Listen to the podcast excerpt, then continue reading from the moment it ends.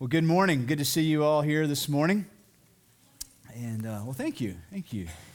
And uh, just a couple things. We're going to be in Titus chapter one this morning. If you want to go ahead and grab a Bible and turn there um, on your, your phone, your tablet, your device. If you don't have a Bible and you want to follow along, we put the black hardback Bibles on the seats around you. Feel free to snag one of those. Uh, Titus one, we'll continue our conversation from last week. Um, as you turn there, just a couple of things, though, as uh, Larry prayed uh, for our four members who are in the Philippines.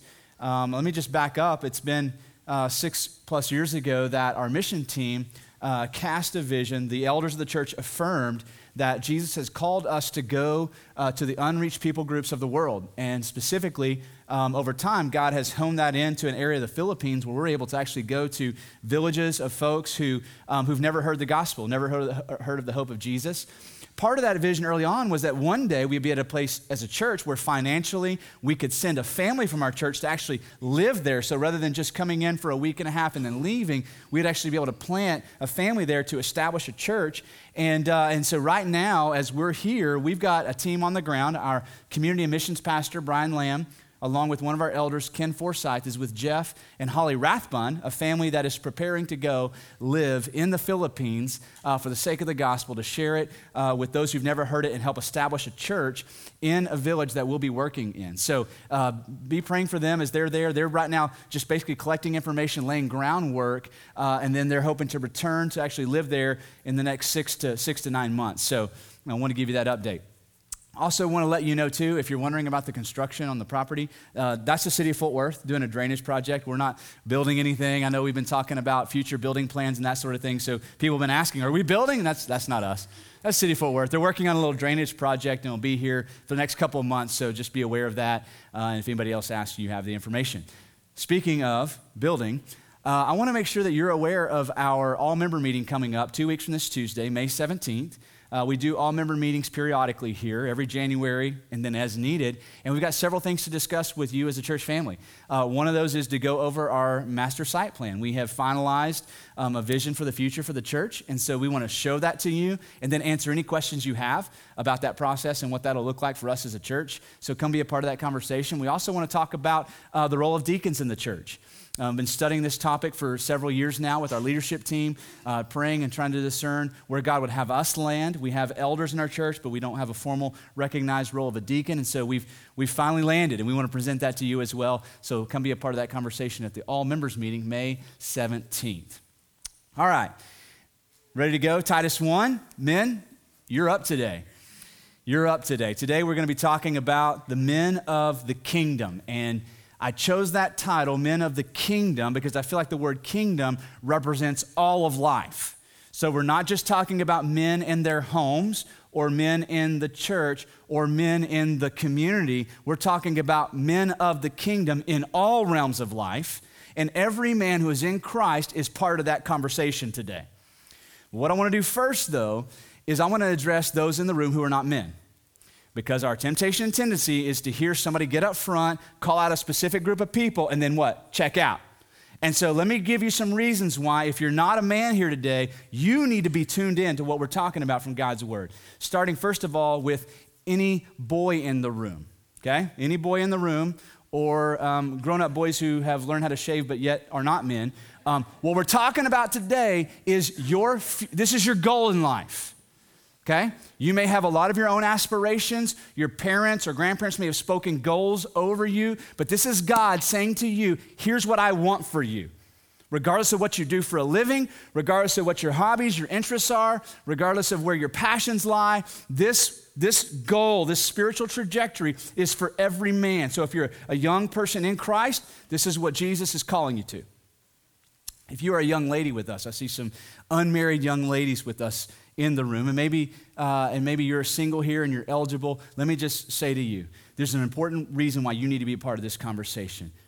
Okay, young young ladies, I don't care how old you are, if you're not married right now, you have a significant influence over shaping the character of the men in our culture. God has given you a powerful tool. Okay, I'm gonna, I'm gonna tell you what it is real quick. It's deep, it's theological, okay? It's, it's just really big. You listening? Here it is. Here's what God's given you. Psst, and walk away. Okay, I know, you want me to do it again? That was deep, wasn't it?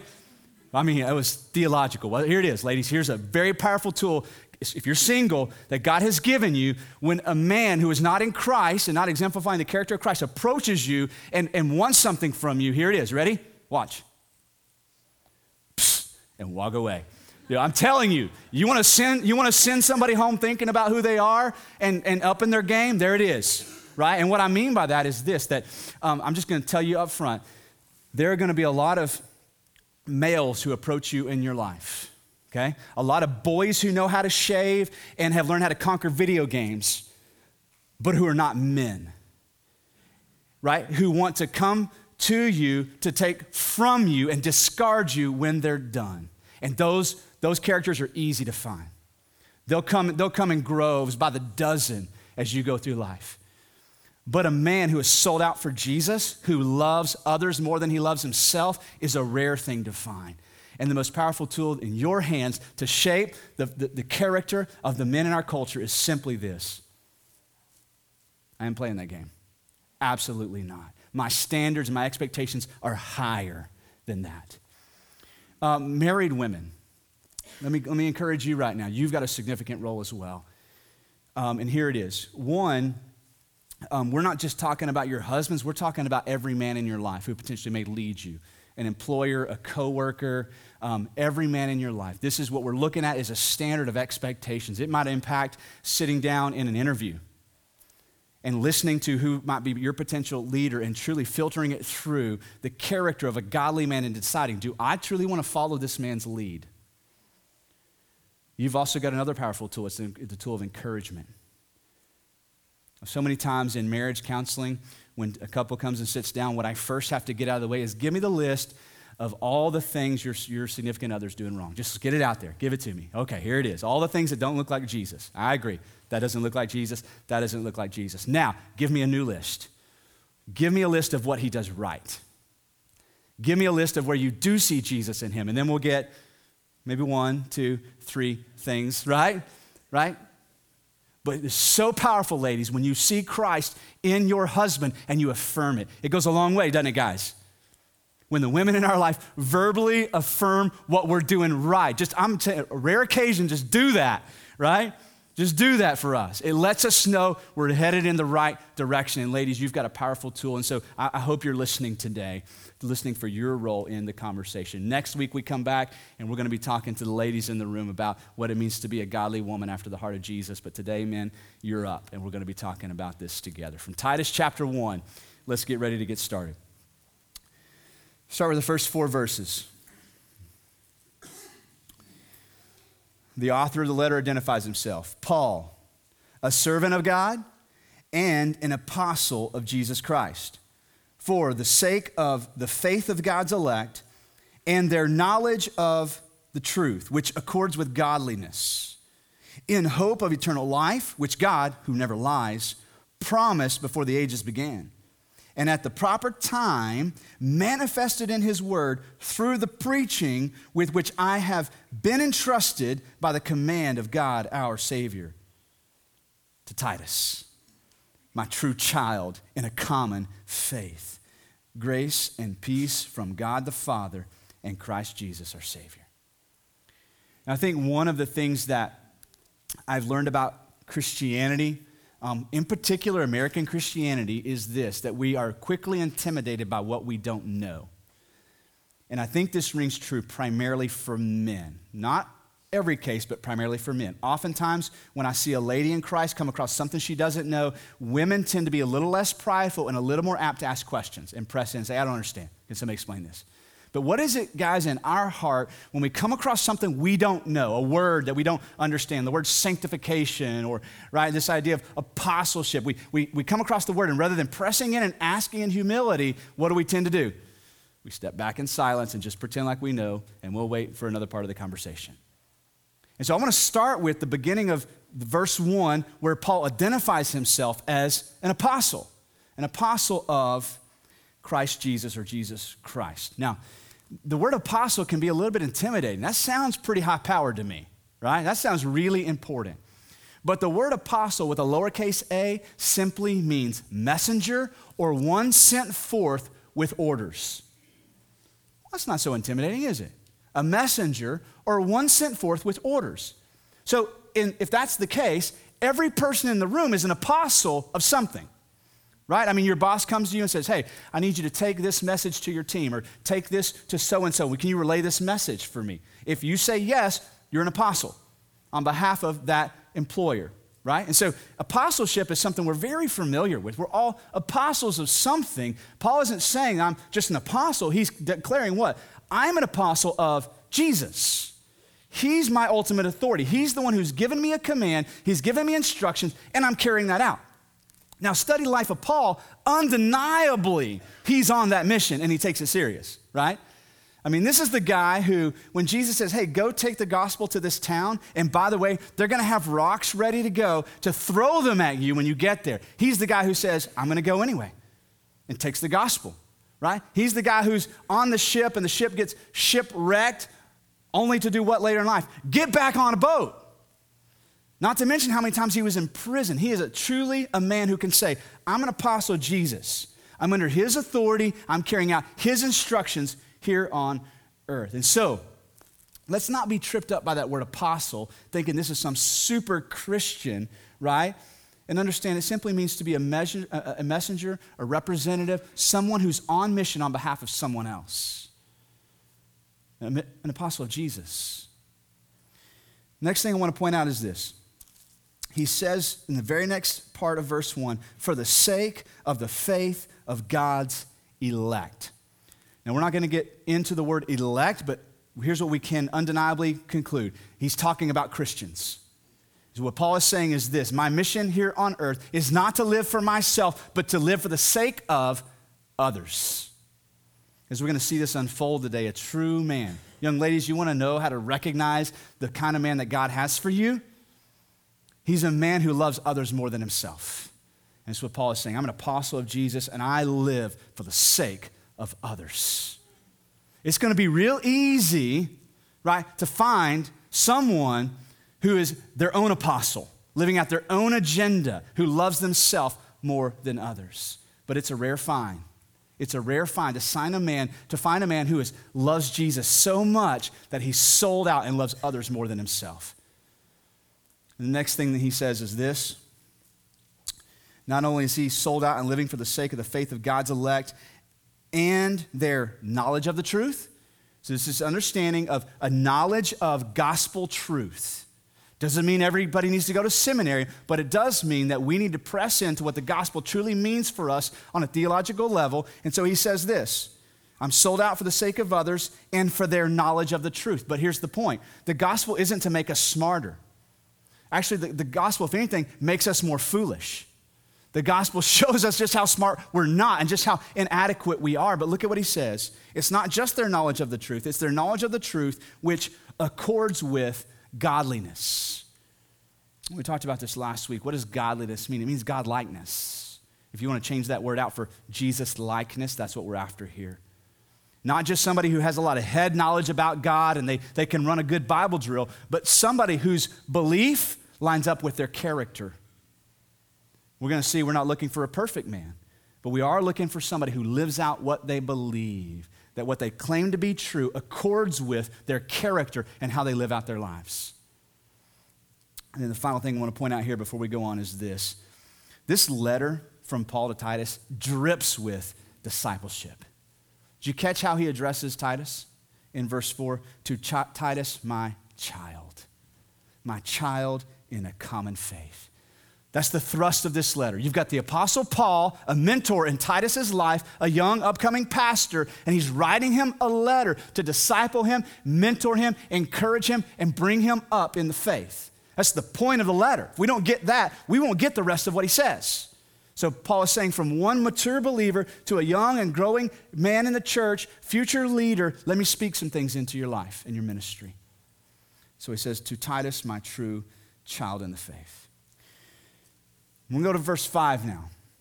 If you're reading along in your Bibles, there's a good chance the subtitle over verse five says qualifications for an elder or qualifications for an overseer.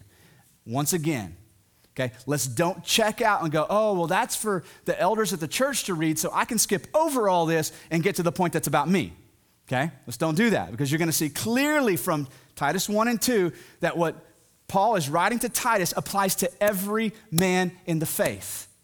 Every man right now is being spoken to from God through the Apostle Paul in his letter to Titus.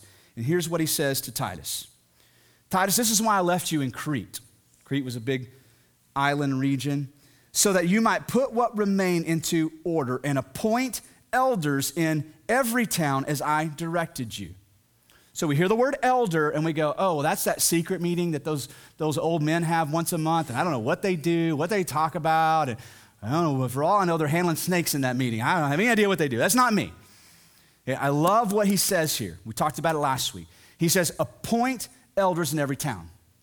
The word appoint can render two ways. One is choose, right? Appoint, select. Titus, in the towns that you go to, when you see men in the church who look like what I'm about to describe, appoint them to be elders. But there's another rendering of the word, to make. And he's saying to Titus, but in those towns where it's, right, male leadership, spiritual maturity is sparse and it's hard to see, here's the thing, make disciples there.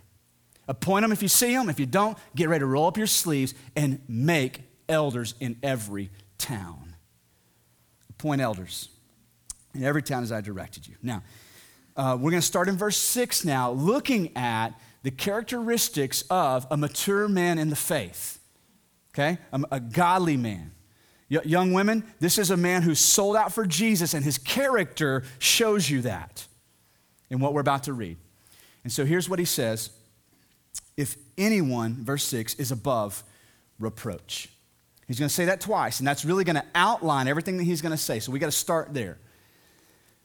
Here's one way I, I understand this idea of being above reproach. It means that at any given time, there isn't a lingering accusation that somebody can approach you on and call you on the carpet for. It is not a calling to be perfectly moral. Is that what we're headed towards? Absolutely. But let's just, okay, so who's there? Any perfectly moral men in the room? I mean, perfect. If so, I mean, go ahead and head on out. We'll catch you next week, okay? We're not there. So what is he saying then? He's not saying, Titus, look for perfectly moral people. What is he saying? He's looking for men who live their lives in such a way that at any given moment, there is an accusation somebody can bring against them.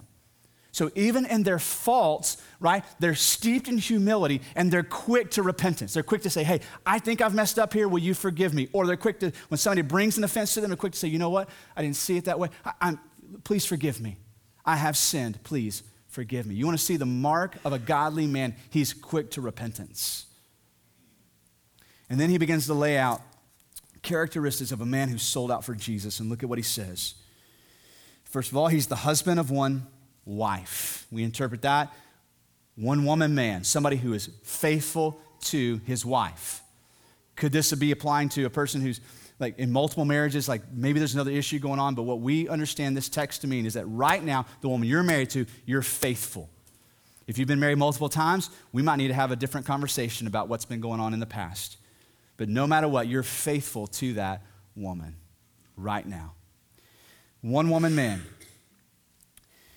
Not only that, is he a one woman man or faithful to his spouse? His children are addressed here. Are believers and not open to the charge of debauchery or insubordination. So um, the word believer here also renders to be faithful, because men, we can't micromanage the salvation of our children. I wish we could. I wish I could just say, do these three things and your children become believers. Okay, we can't, but we can still engage in leading them well, right? And so he says, here's what I mean by that. They're not given to debauchery or insubordination. Debauchery is reckless living. Insubordination is unruly or unwilling to submit. And I'm going to make you a guaranteed promise right here, man. It's kind of risky. If you don't lead your children, I'll almost guarantee you they won't understand leadership and submission. And there'll be those employees that people hire, right, who are bent on their own agendas and, and, and shake their fist at authority and don't understand, right, healthy following, healthy submission. Starts with what you do at home, man. We're not talking about ruling your family with an iron fist, micromanaging, dictating every move, everything. But what he's saying is this. Men, if you're fit to lead in the church, there'll be some characteristics. You'll be faithful to your wife, and your children will understand what good leadership looks like. And you can tell by the way they're willing to follow it, by the way they interact with their teachers at school, principals at school, future employers. It'll, it'll be obvious to see that they know what strong leadership looks like. starting in the home, then we're qualified to be stewards and overseers in the church. Look at what he says in verse seven. For an overseer or an elder, as God's steward, must be, again, above reproach. He must not be arrogant. Must not be arrogant. So what's the opposite of arrogance? Humble. Arrogant people need you to know how cool they are. And, uh, and I'll say this to the single ladies. We're men, we...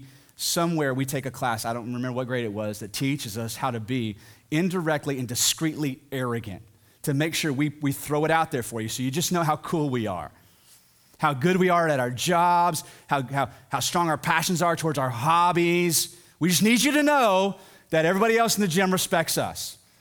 And so inherently, right, we're arrogant. What you're looking for is somebody who's humble, who doesn't have to put themselves out there and show you how cool they are and try to convince you that they're God's gift to you, right? Do you see that in Jesus? Absolutely not. I mean, this is the guy who can say, you know what? I can, I can lay my life down and I can take it up. What does he do at the cross? He chooses in restraint, humility, and strength to lay his life down in humility, not considering himself to be better than anybody, even though he was better than everybody. True humility, not arrogant. Not quick-tempered, not quick-tempered, okay? This is a this is the idea of being easily derailed in anger. So men, when your agenda is unfolding at work or at home, in the yard, in the house, wherever it is, and something happens to derail your agenda, when you react to that in anger, you're you're quick-tempered, right? And so what he's saying is the characteristic of a man who's following Jesus is this is what you're going to see. He's able to hit pause on what he's doing, engage in something else without being frustrated and angry and able to help or deal with or engage in something else, right? Put his own agenda aside. Not quick-tempered. Not only that, he's also not a drunkard. And uh, I like the way this word renders. He doesn't sit long with wine. Doesn't sit long with wine. And so when you study alcohol in the scriptures, um, there's a lot of room for personal conviction to say, you know what, I just, I choose to re- refrain. It's not good for me, or I've seen it not be good for others, and I just choose to not drink. But then you could also say, it looks like there is room for moderation and prudence in drinking alcohol. Absolutely. The description of a person who is following Jesus, loves Jesus more than he loves himself, and is willing to lay his life down for others is this. He doesn't sit much, he doesn't sit long with wine. Whether that's one sitting to the point of drunkenness or sit often with wine to the point of addiction. And I would say ultimately this doesn't get to the place in his life, whether it's six a.m. on a, in a, you know, on a Tuesday morning during Bible study or nine p.m. on a Friday night, doesn't get to the place where wine controls him. He's controlled by the Holy Spirit, is how Paul would say it. That's a characteristic of a man who says, I'm on mission for Jesus, therefore I need to be under his control all the time. So if I'm going to choose to partake, I'm going to not sit long with wine. Next thing is this. Not violent, not violent. Um, this is not the idea of weakness. It's actually the idea of strength that is restrained.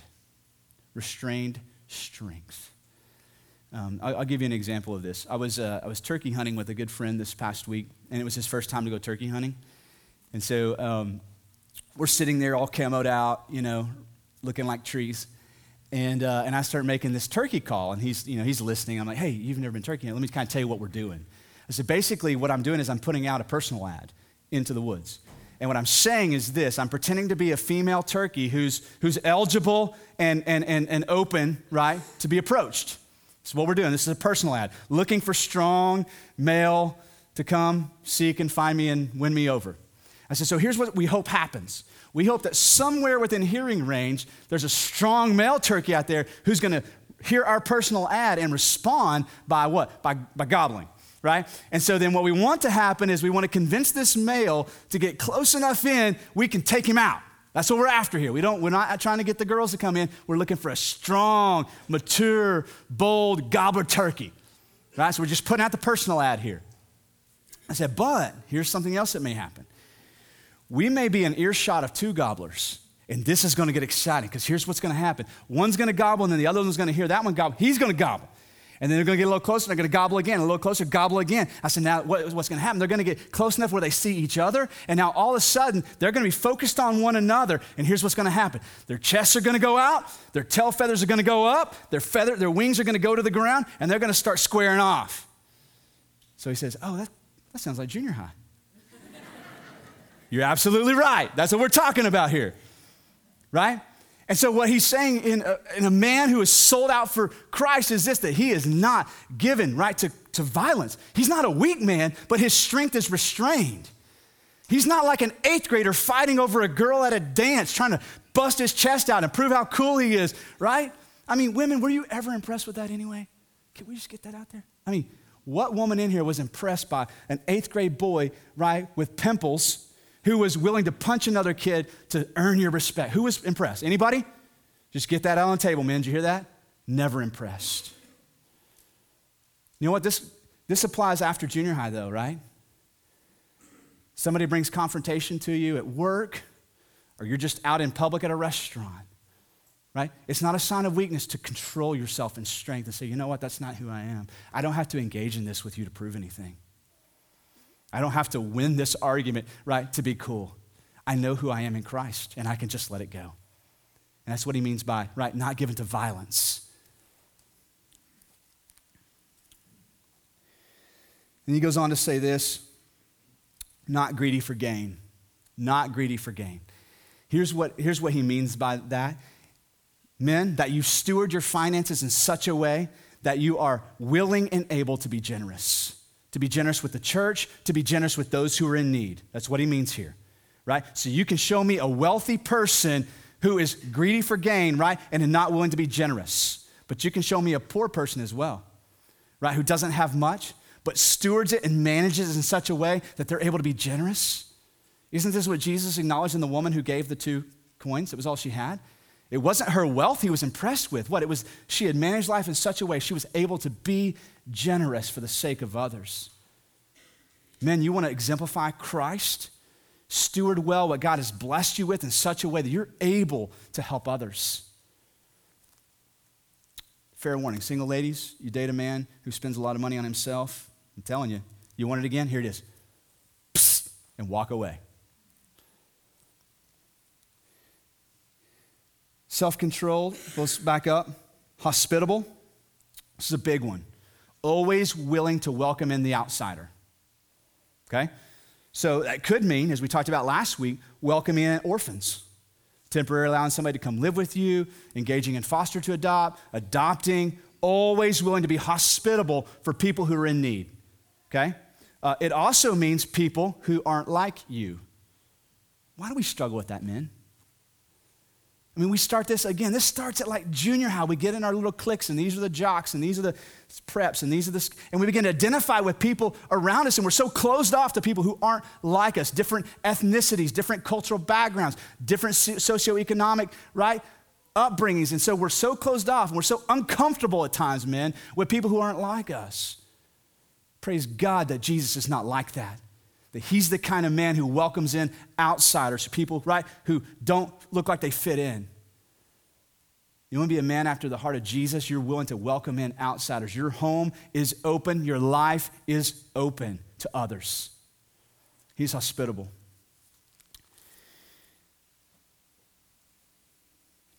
Lover of good, self-control, which means not impulsive.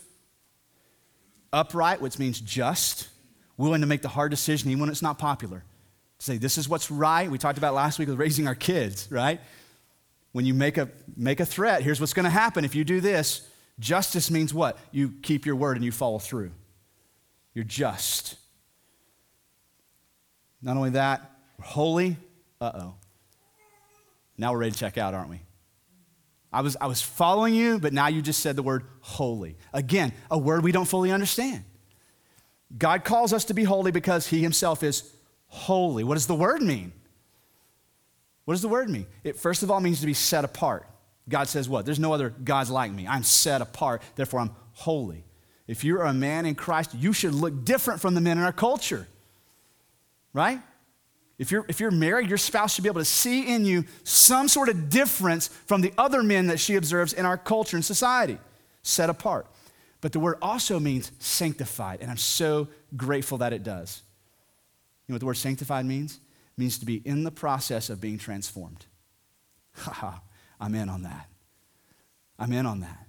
See, we, we hear this word elder. We read qualifications for elders, and we tend to think, these are like the perfect men in the church, right? These guys never mess up. And then you come hang out with us, and we disappoint you because we mess up. So being above reproach, again, is not being perfect, but it's always being willing to say, you know what? If there's anything you need to approach me about, I'm approachable. Come talk to me. If I've offended you, let me ask for forgiveness. So this idea of being sanctified means to be in the process of being transformed to be more like Jesus every day. Struggle by struggle, glory by glory, victory by victory, moment by moment, conversation by conversation. Ask my wife. I am far from being a perfect person. But hopefully, if you catch her on the right day, she'll say, yes, but he's more like Jesus today than he was when I first married him. To be sanctified, to be in the process of being transformed into the image of Jesus. Again, women, this is a significant part for you to play in the, in the spiritual transformation of your significant other. When you affirm in them where you see Jesus as much or more than you, right, call out where they're not like Jesus, it's a powerful thing. Just tell me one thing I'm doing right. It goes a long ways. I know I, I got the list of things I'm doing wrong, but every once in a while, right, throw me a bone and just, just speak it into me. Where do you see me looking more like Jesus today than I did last year? Being sanctified. Not only is he being sanctified, he is also disciplined. Discipline, which means strength. This word translates strength. It also, again, res, uh, restraint or controlling. This word, I believe, applies primarily to himself. Okay, primarily to himself. I don't care who you are, man, male figure in the room. You can find somebody out there that you're stronger than. Doesn't impress anybody. The strength that you're being called to is, can you control yourself? Right? Can you take all that strength and masculinity and can you use it, right? To what? To restrain your own self, your own tongue, your own actions. That's strength, like Christ. Upright, holy, and disciplined. And then the last thing in verse nine, he must hold firm to the trustworthy word as taught. Now, um, I think, in, in again, in the church, men, I think one of our big stumbling blocks is pride. Because to, to grow deeper in your understanding of the theology of the gospel, you're going to have to be willing to ask questions and, and admit what you don't know. So, so men, how are, are we at that? Let me ask your significant others. How good is your significant other at admitting that he is wrong and doesn't know something? If, you, if you've got one of those men, you're blessed. Most of us are painfully prideful, and we don't want to admit whether it's how to get to this location. Get the G P S out of the way. I'm going to use the wind and the sun and my instinct to get there. Yeah, but honey, you're you're going this way. We need to go. I, I know where I'm going. I know what I'm doing. I got this, right? We're inherently, painfully arrogant and prideful. But if we're going to grow in our knowledge of the trustworthy word as taught, you're going to have to engage in conversations and learn, men, which means admit what you don't know and ask questions. So now, what we're going to do, look at verse fifteen and sixteen with me real quick. Once again, he brings it to a culmination. He says in verse fifteen, to the pure, all things are pure, but to the defiled and unbelieving, nothing is pure. And now he's going to talk about what it means to be a non-believer, okay? He says this, their, both their minds and their consciences are defiled. They profess to know God. Well, that sounds kind of weird. I thought we were talking about unbelievers. Look at what he says. They profess to know God, but they deny him by their works. They are detestable, disobedient, unfit for any good work. What is he saying? He's saying, listen, men, you can wear the t-shirt, right? Jesus is my lifeguard. You can have the fish on the back of your car. You can play the game. You can say, I know God. But if there's disconnect between your character and what you claim to believe, we got a significant issue here. He said it earlier, what? that we want to grow in the knowledge of the truth that accords with godliness. And here he's saying, right, this warning. Ladies, single women in the room, like, hear this. Don't bring, don't bring the joker to me and say, he's a Christian. How do you know? Because he goes to church or he's willing to come to church with me? Hey, that's a good first start. That does not mean he's a Christian. Does not mean he knows Jesus. Doesn't, I'm sorry. If he knows Christ, he will look like Jesus on some level. He'll be in that process of being transformed into the image of Jesus. There will be a connection with what he claims to believe and the character coming out of his heart. If all you're seeing is arrogance and pride, back up. Tap the brakes, push in the clutch. You might need to put that joker in reverse and get out of there. I'm telling you, it goes a long ways. Just, psst, I'm out on that. I'm out. Ladies, you're gonna be tr- you're gonna be tried. They're gonna try to convince you to compromise, from like junior high, maybe even before that on, right, ladies? To compromise, to sell out. Right? When you go to college, these boys that know how to shave, and they're masters at video games, are gonna try to convince you that they're the men who need to lead you in life. Are you kidding me? Show, show me a man who stewards life well, who manages his household well. That's the kind of man I want to follow. That's the kind of man I'll submit to. I love how, uh, if I could quote Allie Lamb, I wasn't there, by the way, but she was talking about this in our women's ministry about submission to men. And, and when some women go, yeah, but my, my husband's a fool. You chose to submit to a fool then. Choose wisely.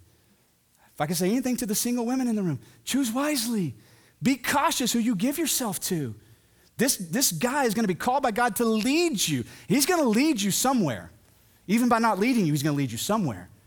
Make sure he's leading you to the feet of Jesus. Even if he's clumsy at doing it, make sure that's where he's leading you.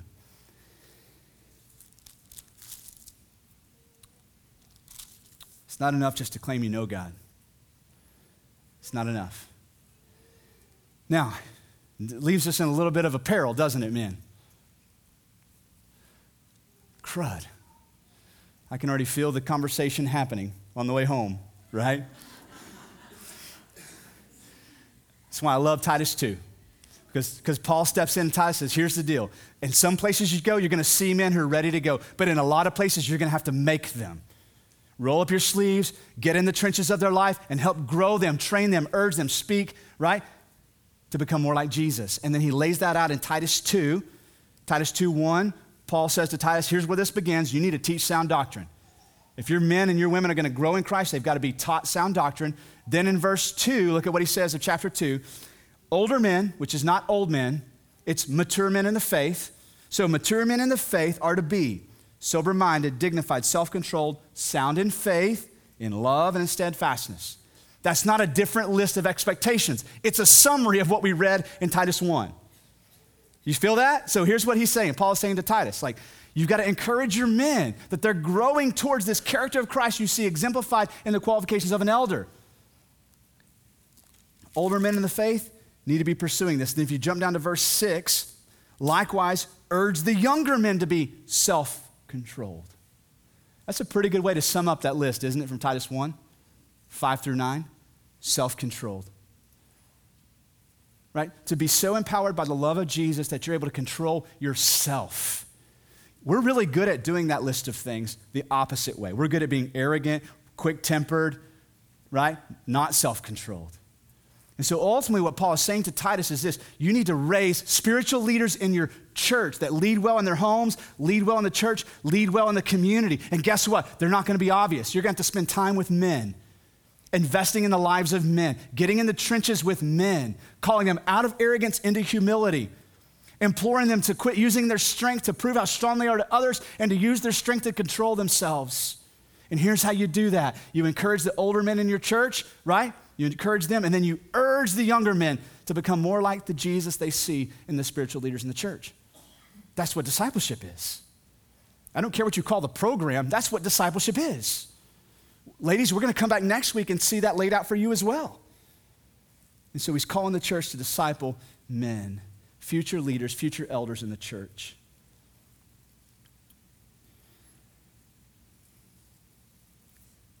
And then in verse eleven, I love verse eleven.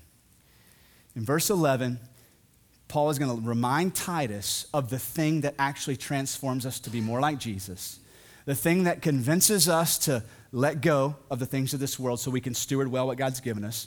He's going to remind us of the thing that causes us to want to, right, to restrain our strength and apply it to ourselves rather than everybody else. Here it is in verse eleven. He says it. For the grace of God has appeared. The grace of God has appeared, bringing salvation for all people. And look at what grace does for us. Verse twelve, training us to what? Renounce ungodliness, worldly passions, and to live self-controlled, upright, and godly lives in this present age. How are we ever going to go from zero to sixty, man? Can I just say this? Gone is the excuse. My daddy didn't, didn't uh, give me this example, so I don't know what to do. Because God is stepping in as your heavenly father saying, listen, I created you and designed you, not your earthly father. And you may have had a joke for a dad. We need to get past that, right? And there is a way for you to get there. There's a way for you to get there, men. And it's going to be the grace of Jesus that will transform your life, that will train you to let go of the things of this world. Not some random moral code, right? No, don't take these qualifications and plaster them on the church wall and walk around with your clipboard watching for people to mess up. It's not going to do it. It's the grace of Jesus.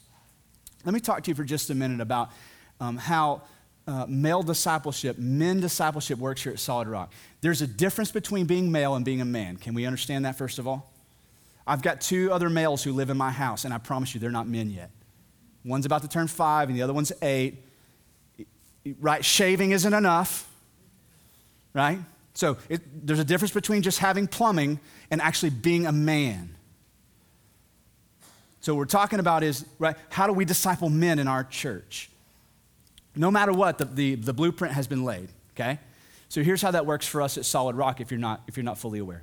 Um, our men's ministry meets once a month. So this coming Wednesday night, men of the church are invited to come out, six thirty p.m. We're gonna, we're gonna grill out. What? You're not in on that? Come on, right? Grill out, and you're gonna get to hear a few testimonies of men who've been transformed through the men's ministry here. And some people will come up and say, yeah, but meeting once a month isn't, isn't enough. I agree one hundred percent. But what we can't do is we can't fill up your calendar, men, so that you're so engaged in growing as a man that you're not at home leading your family. So we've tried to balance out that rhythm for you. So here's how we would like to lay it out for you to grow as a man in Christ. First of all, men's ministry, that's the pep rally, where we get together, we bump chests, we high five, we grunt a little, we swap stories, then we're, then we're wrecked by God's word, then we're reminded of the grace of Jesus, and we go back out and we do it again. Many of you are involved in community groups, meeting twice a month. This isn't just men specific, but you're able to be discipled in the presence of your significant other, if you got one. That's pretty challenging, isn't it? Right? To have somebody in your group ask a question about sin and you start opening up and being honest, then you're like, oh crud, the person next to me lives with me. I've got to lay this out there. Here's where I'm flawed and where I messed up. And then it's, it's within the context of a community that loves you, understands grace. And so rather than condemning you, they wrap their arms around you, they pray for you, they encourage you, they check in on you. And have a couple times, times a month. My hope is this, that you build such relationships with the men in the church that you're actually meeting outside of even men's ministry or community groups.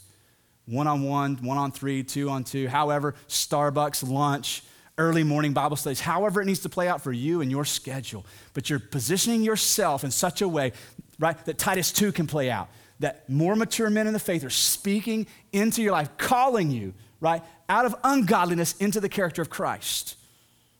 So that's how we desire for men's ministry to work here at the church. But none of it will work apart from the grace of Jesus. This old school mentality that men's ministry is purely accountability is wrong. Pure accountability alone does not work.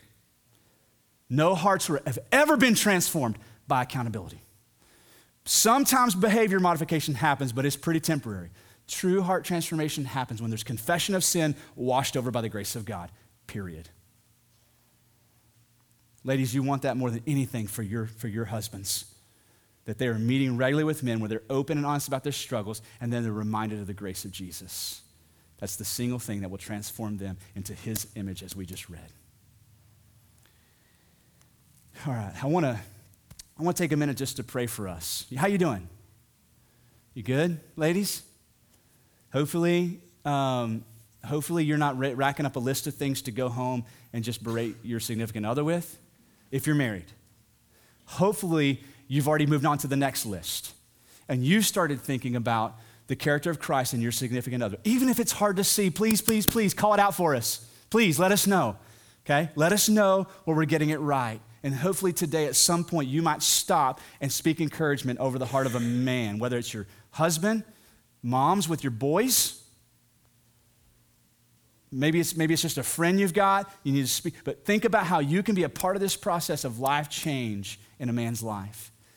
If you're single, whether you're of married age or you're not yet, I, I pray that God is laying out for you a grid through which to see the men in the world. Or let me say it this way, to see the males in our world. So that you're able to discern, this is truly a man after God's own heart versus somebody who just claims to know God.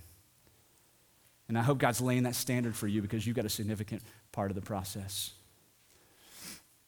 I want to pray for us now, and I, I just don't know everybody in the room anymore, and that's fine. I love all the folks that are coming to church here and how God's moving and working, so I just need to lay this out there. If you're here today and you do not personally know the grace of God, then please, please, please don't go home and start trying to live out Titus one, okay? You're going to fail. I promise you, you're going to fail.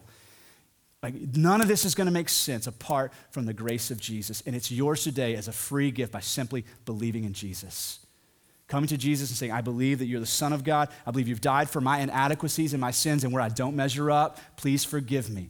Bring your failures honestly to the cross. He washes over with grace in that moment, and that's the place in which we are saved. Now, that could take place right where you're seated, just right where you're at. In just a minute, we're praying, we're singing, whatever we're doing, and you get right with God and say, God, I believe right now. I don't want to leave this place unforgiven. God, wash over me right now with this grace we just read about, Titus two eleven, a grace that will transform me over time to be more like Jesus. That's a free gift to you today. If you want somebody to talk with you and pray with you, our um, prayer partners will be in the back and would really uh, be honored to get to talk to you more about becoming a Christian and pray with you. If you want to come down and kneel and pray, you can do that. Um, we're going to take communion in just a minute. And communion is a special time for the saints of God, those who are saved, to celebrate together this great gift of grace we have in Jesus. Uh, Nick Hill is going to be coming, leading us in communion in just a minute. But before he even does that, Jason Martin, I'm going to invite Jason Martin to come back up and just lead us into a time of, of reflection, a time maybe to take some inventory, a time to just spend some time with the Holy Spirit saying, okay, God, show me what I need to take away from Titus one and two today.